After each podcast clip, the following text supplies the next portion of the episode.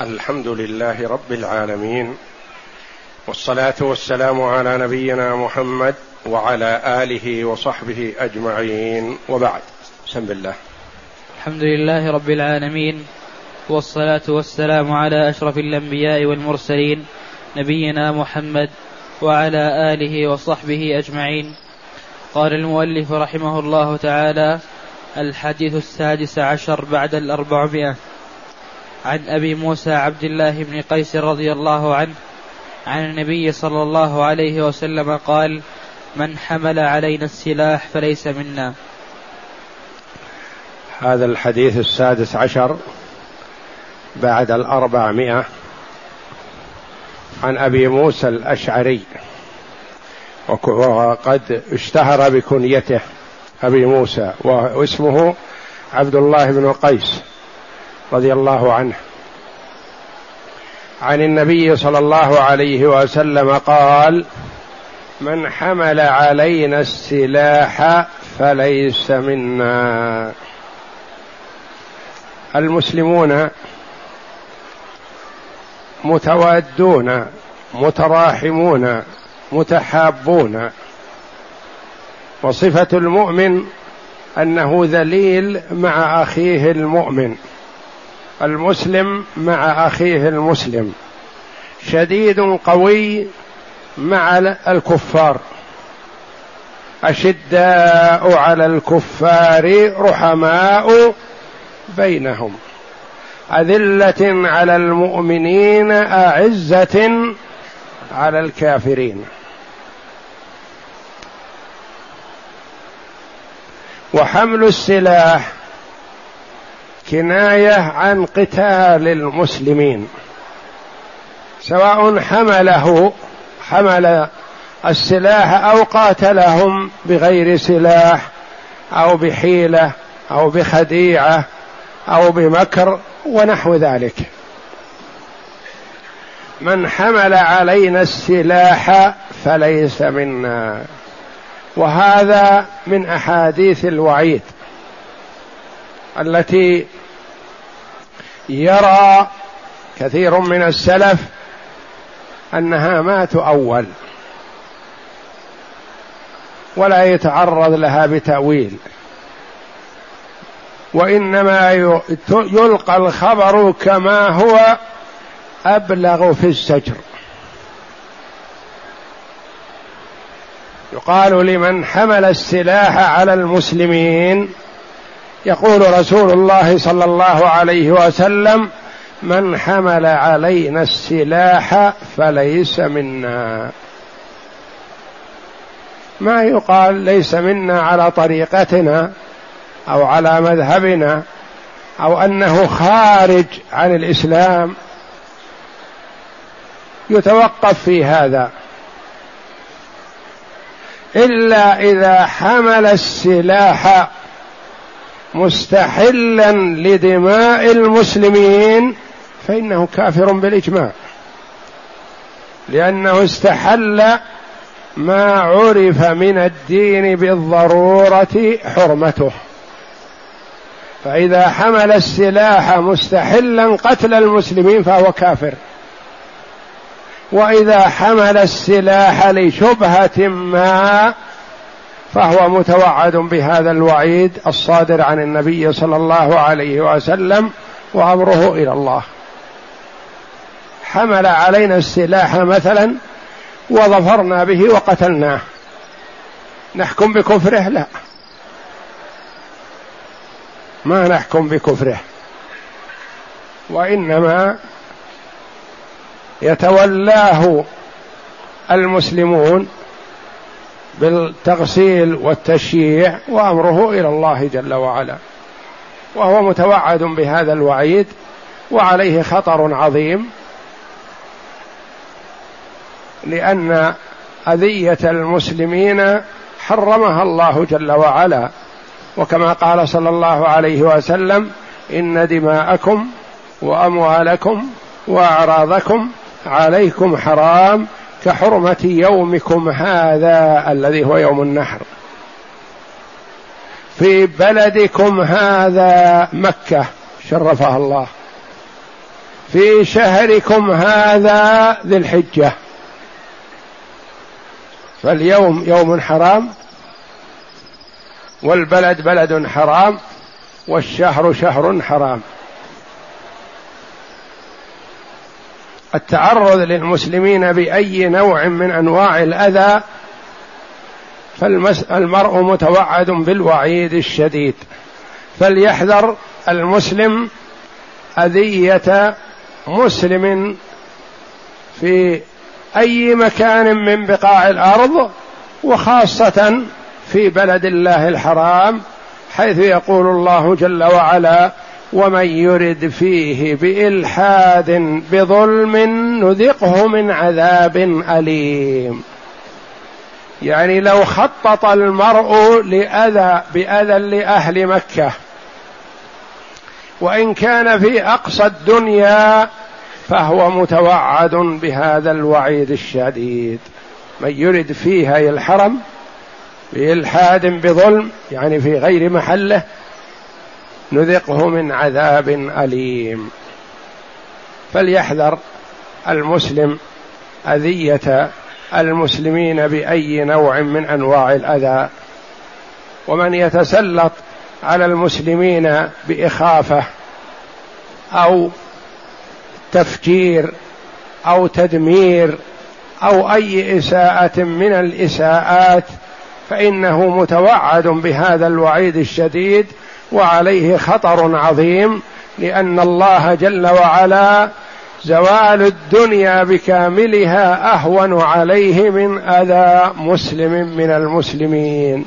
فليحذر المسلم ذلك.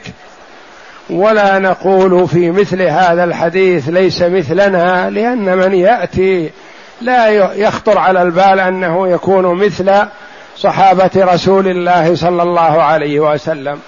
وقد جاء احاديث عن النبي صلى الله عليه وسلم في مثل هذا مثلا من غشنا فليس منا.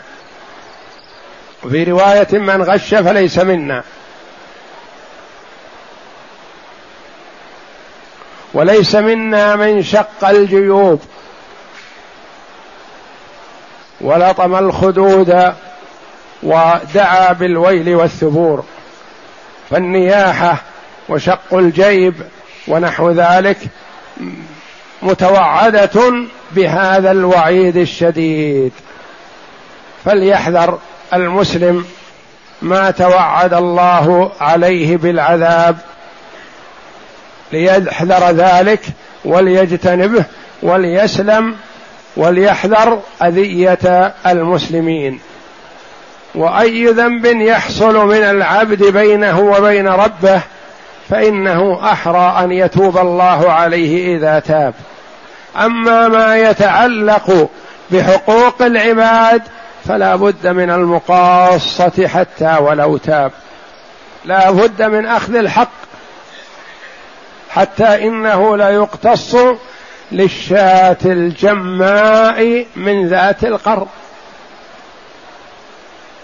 فالقصاص يوم القيامة يؤخذ من كل معتد لمن اعتدى عليه سواء كان ادميا أو بهيمة أو طير أو حيوان أو وحش. لأن الله جل وعلا يبعث يوم القيامة ذوات الأرواح كلها وتحشر ويقتص لبعضها من بعض. ثم يقول الله جل وعلا للحيوانات غير المكلفة كوني ترابا. فعند ذلك يقول الكافر يا ليتني كنت ترابا. يتمنى أن يكون تراب لما يرى من العذاب الذي ينتظره.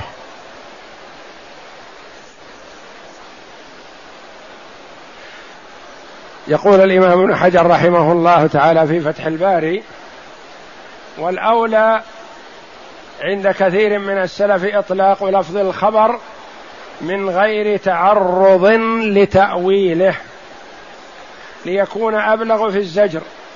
وكان سفيان بن عيينة ينكر على من يصرفه عن ظاهره فيقول معنا فيقول معناه ليس على طريقتنا ويرى أن الإمساك عن تأويله أولى.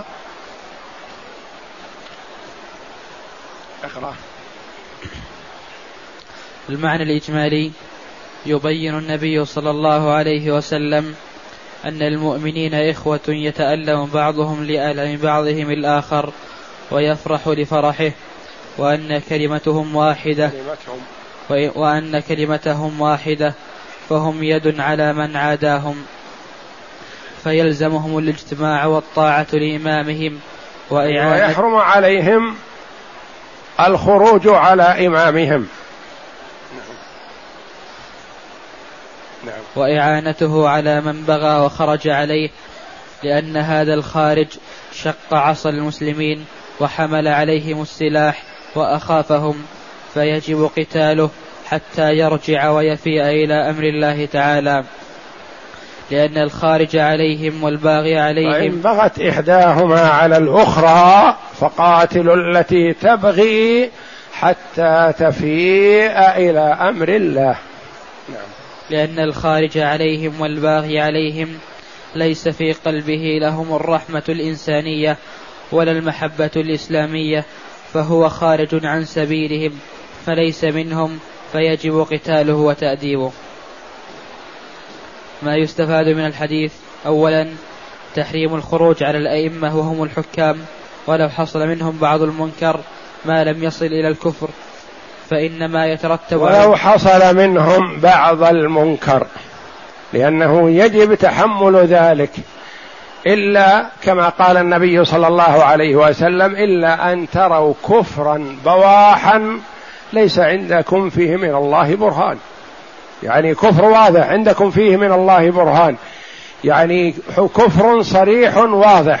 وأما إذا كان يحتمل التأويل فلا يجوز الخروج على الأئمة لأن من خرج سيحصل من الضرر أمر عظيم. ومع التحمل والصبر يؤجرون ويحل الله جل وعلا الكربة.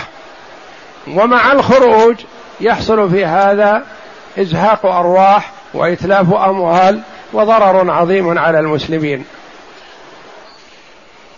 فإنما يترتب على الخروج عليهم من إزهاق الأرواح وقتل الأبرياء وإخافة المسلمين وذهاب الأمن واختلال النظام أعظم من مفسدة بقائهم. ثانيا إذا كان محرما في حق من يحدث منهم بعض المنكرات فكيف بحال المستقيمين العادلين؟ يعني إذا كان يحرم على المرء أن يخرج على الإمام الذي يحصل منه شيء من المنكر. فالحرمة أشد وأعظم في من خرج على إمام لم يحصل منه شيء من ذلك. وجهلة الناس في كل زمان ومكان يوجدون. خرج أناس على علي بن أبي طالب رضي الله عنه.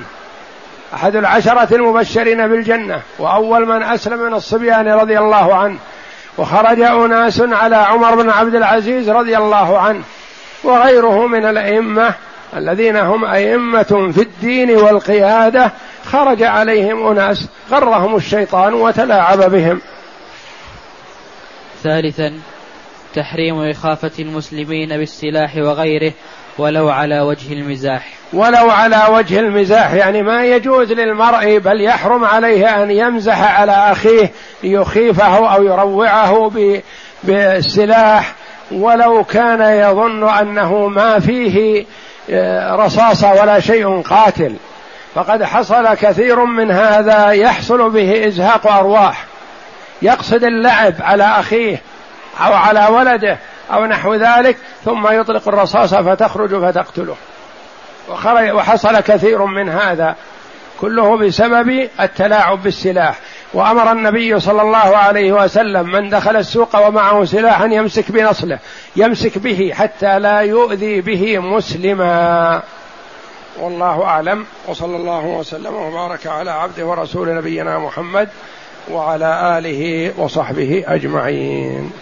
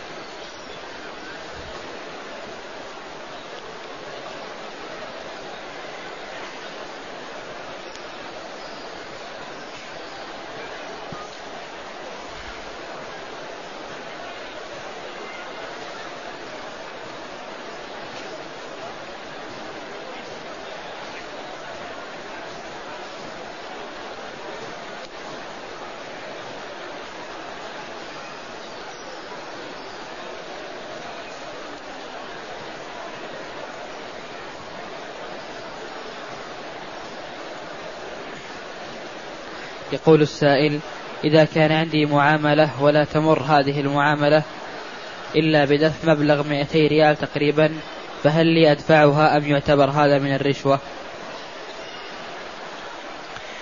دفع مبلغ لتسيير المعاملة فيه تفصيل. إن كانت هذه المعاملة فيها ما يمنع سيرها. فدفعت مبلغ لأجل أن تسير. فهذه رشوة. وقد لعن رسول الله صلى الله عليه وسلم الراشي والمرتشي وفي رواية والرائش. يعني معاملتك فيها شيء من المخالفة. فدفعت مبلغ لأجل أن تسير هذه المعاملة. فهذه رشوة. والراشي هو دافع الرشوة ملعون. وآخذ الرشوة المرتشي ملعون. والواسطة بينهما هو الرائش ملعون. فكلهم ملعونون على لسان محمد صلى الله عليه وسلم. أما إذا كانت هذه المعاملة لا ضرر فيها على أحد وحرمت من حق تستحقه ولا إشكال فيه. ثم دفعت شيئا ما لأجل أن تنال حقك.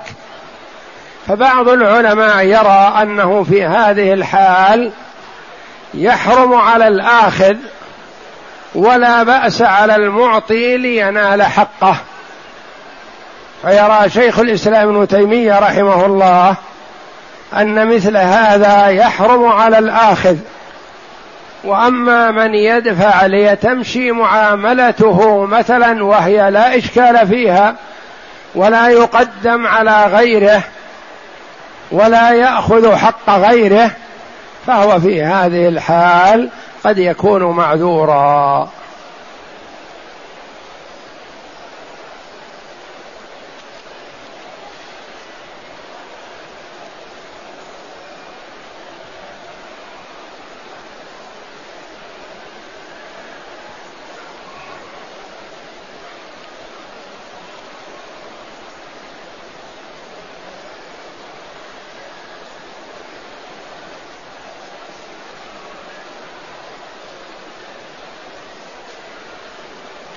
يقول السائل ما هو دليل الحنابلة على أن الصلاة على النبي صلى الله عليه وسلم لا تصح الصلاة بدونها أي في التشهد الأخير؟ أن النبي صلى الله عليه وسلم قال صلوا كما رأيتموني أصلي. وقد أمرنا صلى الله عليه وسلم بالتشهد في أحاديث صحيحة. وبالتشهد الصلاة على النبي صلى الله عليه وسلم. والمسألة فيها خلاف لبعض العلماء رحمهم الله.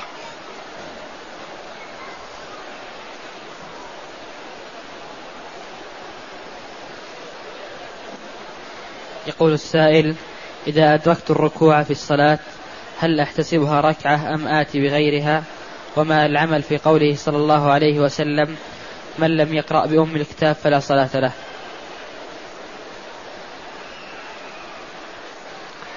إذا أدركت الإمام راكعا وركعت واجتمعت معه في الركوع ولو قليل أدركت الركعة. تدرك الركعة بإدراك الركوع. أما إذا كنت تهوي أنت والإمام يرفع فأنت حينئذ لم تدرك الركعة.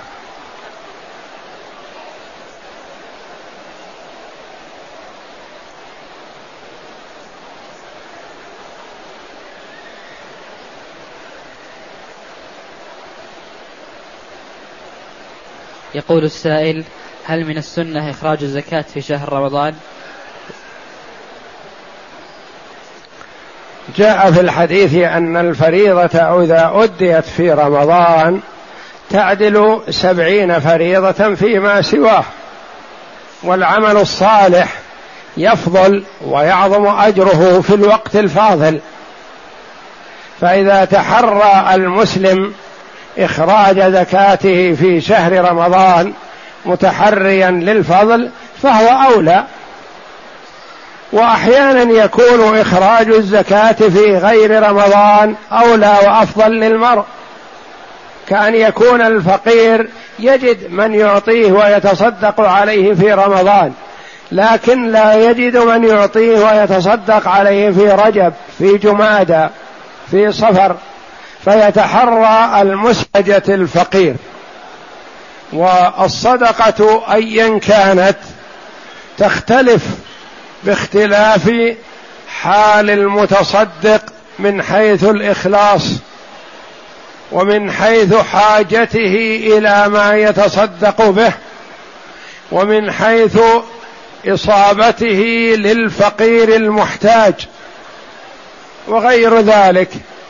والله جل وعلا أثنى على الذين يؤثرون على أنفسهم ولو كان بهم خصاصة. فكلما تحرى المسلم الوقت المناسب وحاجة الفقير فهو أعظم أجرا له عند الله.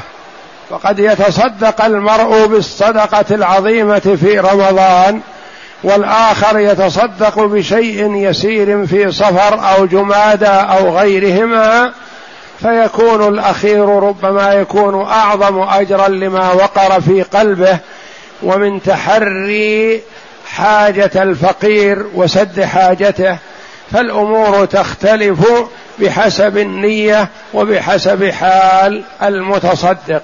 والله جل وعلا أثنى على لسان رسوله صلى الله عليه وسلم على رجل تصدق بصدقة فأخفاها حتى لا تعلم شماله ما تنفق يمينه. وبين صلى الله عليه وسلم أنه من السبعة الذين يظلهم الله في ظله.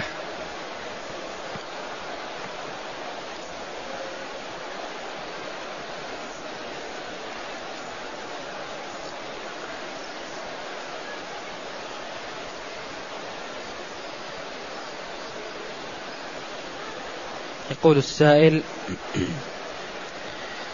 هل في الحلي زكاة؟ وما هو مقدار الذي يجب عليه من الوزن؟ زكاة الحلي محل خلاف بين العلماء رحمهم الله. بعض العلماء يرى أنها تجب الزكاة في الحلي وقال إنه ذهب وقد توعد الله جل وعلا من يمسك الذهب والفضة ولا يخرج زكاتها. فيقول ما دام ذهب أو فضة فتجب فيه الزكاة حتى وإن كان الحلي مستعملا للزينة. وآخرون يرون أن حلي المرأة وحلي الرجل الذي أعده لبناته وزوجاته لا زكاة فيه وقاسوه على بعض أمتعة البيت وحاجة الرجل وملابس الرجل وقالوا هذه حاجة وليست تجارة ولا تنمو ولا تزيد وإنما هي للاستعمال والزينة فلا يرون فيها الزكاة. ولا شك أن إخراج الزكاة من المال تنميه وتحفظه وتزيده ما نقص مال من صدقة بل تزده بل تزده. ومقدار ما فيه الزكاة هو عشرون مثقالا. أحد عشر جنيه وثلاثة أسباع الجنيه. قدره العلماء رحمهم الله بثمانين جرام من الذهب. إذا كان بهذا الحدود ففيه الزكاة. والمسألة فيها خلاف.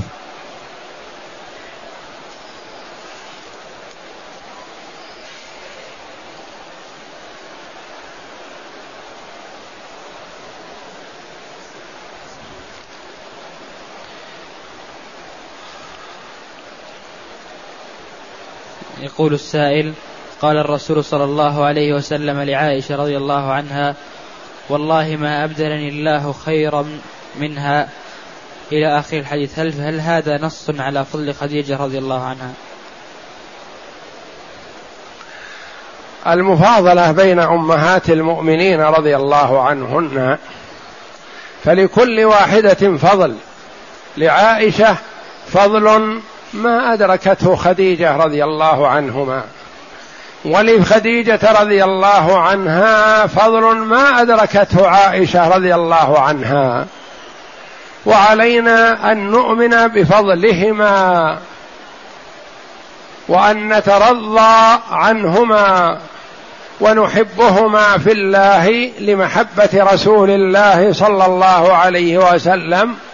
ولا يترتب على هذا أحكام شرعية إذا فضلنا هذه على هذا أو هذه على هذا.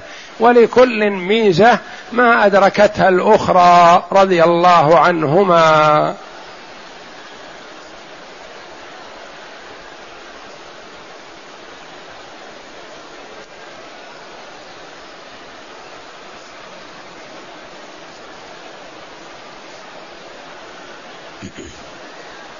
يقول السائل نذرت أن نختم القرآن ثلاث مرات على ميت فهل أوفي بنذري؟ قراءة القرآن يقرأه المرء قربة لله جل وعلا وطاعة. ومن قرأ القرآن فله بكل حرف حسنة والحسنة بعشر أمثالها يقول صلى الله عليه وسلم لا أقول ألف لام ميم حرف ولكن ألف حرف ولام حرف وميم حرف. فقراءة القرآن قربة وطاعة لله جل وعلا. والنبي صلى الله عليه وسلم يقول من نذر أن يطيع الله فليطعه. ما دمت نذرت أن تقرأ القرآن فاقرأه. وأت به ما نذرت.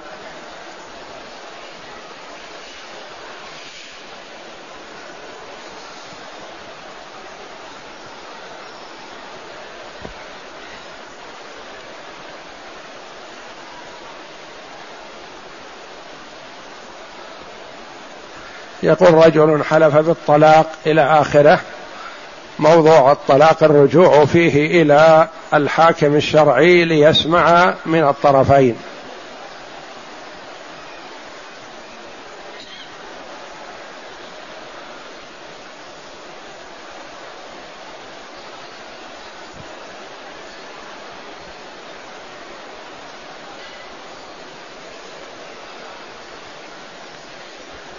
يقول السائل ما رأيكم في الذين همهم تبديع العلماء والتكلم عليهم وشتمهم والتقاط العثرات ويرون أنهم على منهج السلف؟ لا يجوز للمسلم أن يجرح في المسلمين وخاصة في العلماء وهو إذا فعل ذلك يضر نفسه ولا يضر غيره. هو يضر نفسه. ويحكمهم في حسناته كأنه يهدي إليهم حسناته. يعمل الحسنات ويوزعها على الآخرين. فحري بالمسلم أن يكف لسانه لا يضره. يقول عليه الصلاة والسلام لما قال له معاذ رضي الله عنه وطلب منه النصيحة جمع له النصيحة صلى الله عليه وسلم وقال ألا أدلك على ملالك ذلك كله؟ كف عليك هذا وأشار إلى لسان نفسه صلى الله عليه وسلم.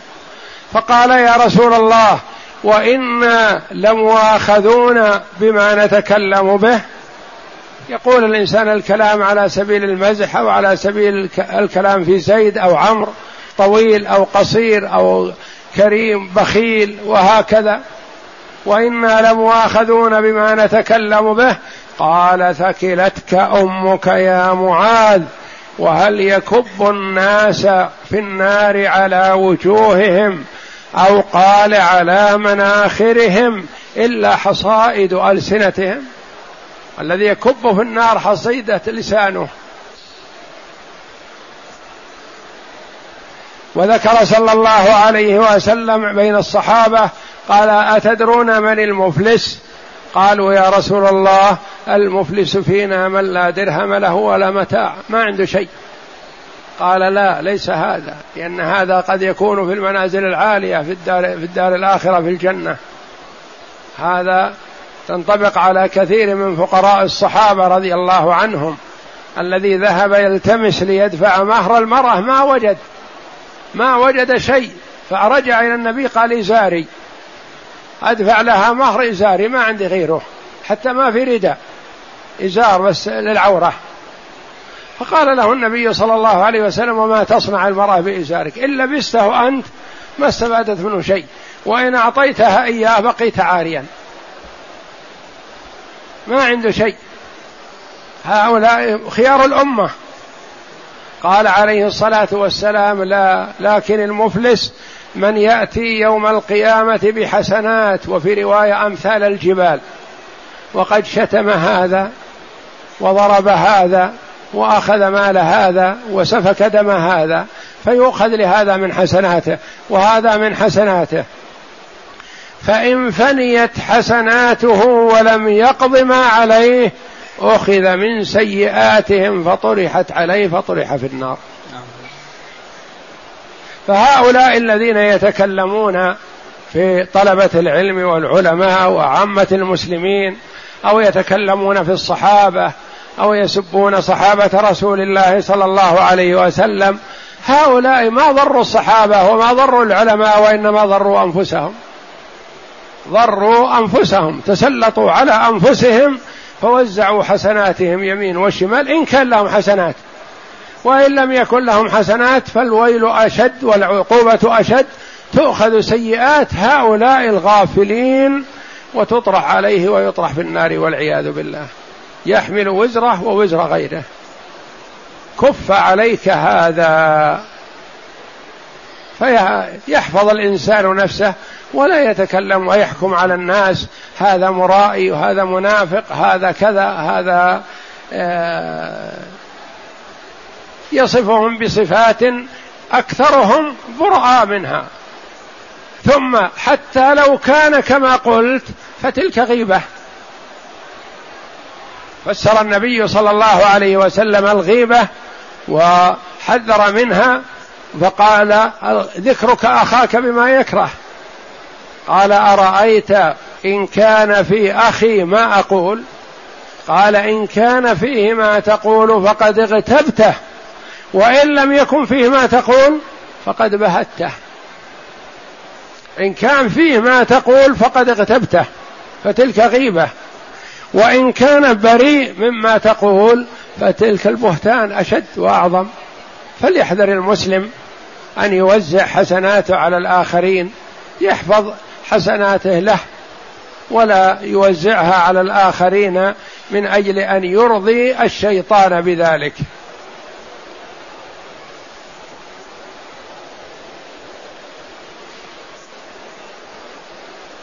يقول السائل هل يجوز إخراج الزكاة زكاة المال في شعبان؟ يجوز إخراج الزكاة في سائر أيام السنة. بل يتعين على المرء أن يخرجها عند تمام الحول. فإذا كان تمام حوله مثلا في سفر ما يجوز له أن يؤخرها إلى رمضان. تمام حوله في رجب ما يجوز له أن يؤخرها إلى رمضان. فحسب الحول يجب على المسلم أن يخرج الزكاة فإن لم يخرجها ولم يتمكن من إخراجها لكونه ليس بين يديه نقود أو نحو ذلك فيجب عليه أن يبري ذمته بكتابتها لأنه قد يباغته الأجل وهو لم يخرج الزكاة والوارث من بعده ما يخرج الزكاة فتبقى في ذمته يوم القيامة.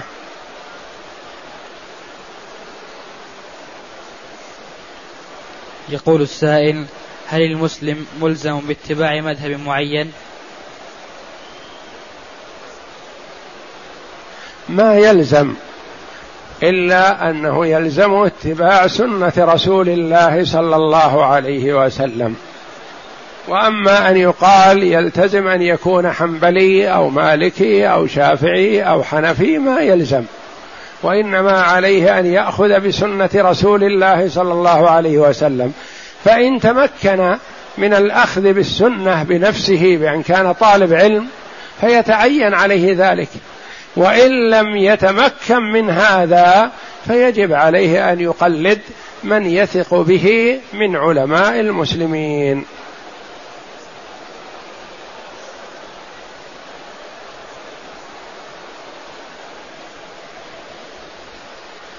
يقول السائل حاضت ابنة لي فسعت وقصرت ولم تطف بالبيت ثم انتظرنا ولكن كانت تذهب مع أمها فتجلس في المسجد فهل في جلوسها في المسجد شيء؟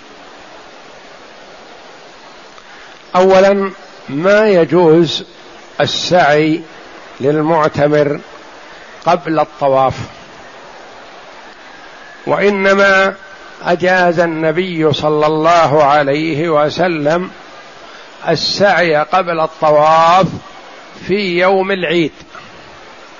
ما سئل صلى الله عليه وسلم عن شيء قدم ولا أخر يوم العيد يوم عيد النحر إلا قال افعل ولا حرج عليه الصلاة والسلام. وأما المعتمر فإذا كانت المرأة حائض وهي مقيمة في مكة فيجب عليها أن تنتظر حتى تطهر وتغتسل ثم تطوف ثم تسعى ثم تقصر من رأسها.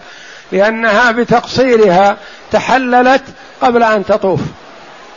وما يعتبر التحلل هذا صحيح.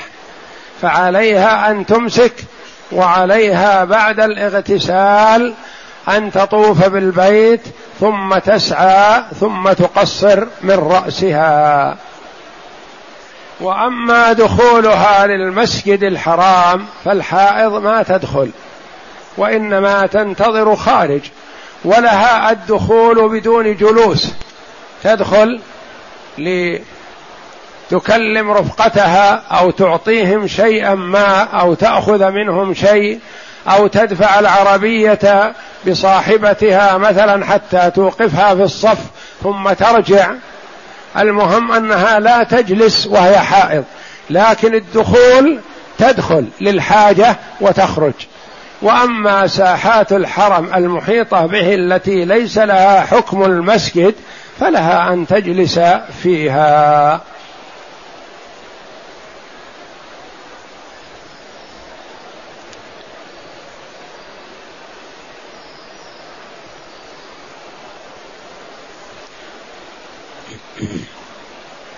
يقول السائل هل هناك فضل للمسجد الحرام على سائر المساجد وجوامع مكة المكرمة؟ وهل من صلى في أي مساجد مكة تتحقق له بإذن الله المضافعة المضاعفة بالنسبة للأجر؟ الصلاة في مكة كلها مضاعفة إن شاء الله وليست المضاعفة محصورة على هذه البقعة المشرفة. وإنما هي في سائر أنحاء مكة كما قرر ذلك كثير من العلماء. فالمضاعفة من حيث مائه ألف صلاة في سائر مكة إن شاء الله لأن النبي صلى الله عليه وسلم قدم مكة للحج في صبيحة اليوم الرابع من ذي الحجة. وبقي صلى الله عليه وسلم في مكة حتى اليوم الثامن. وقد دخل المسجد الحرام هذا شرفه الله وطاف به عليه الصلاة والسلام وسعى ثم خرج إلى الابطح ونزل هناك وصار يصلي بأصحابه بالابطح اليوم الرابع والخامس والسادس والسابع واليوم الثامن صباحا الفجر.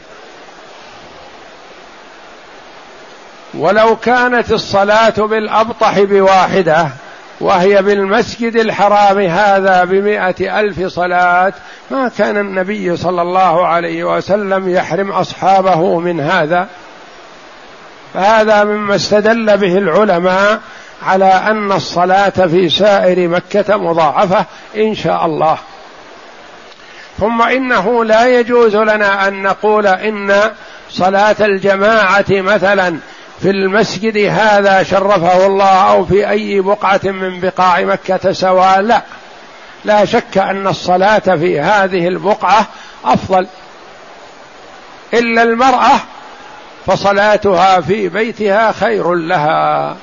لقوله صلى الله عليه وسلم لا تمنعوا إماء الله مساجد الله وبيوتهن خير لهن. بيوتهن خير لهن في مكة وفي المدينة وفي سائر البقاع. لأنه أستر لها وأبعد لها عن إشغال نفسها بالنظر إلى الرجال وإشغال الرجال بالنظر إليها. وكلما كانت المرأة بعيدة عن الرجال فهو خير لها. وقد سأل أحد الصحابة رضي الله عنه عنهم أم المؤمنين. ما أفضل ما يكون للمرأة؟ قالت ألا ترى الرجال ولا يروها.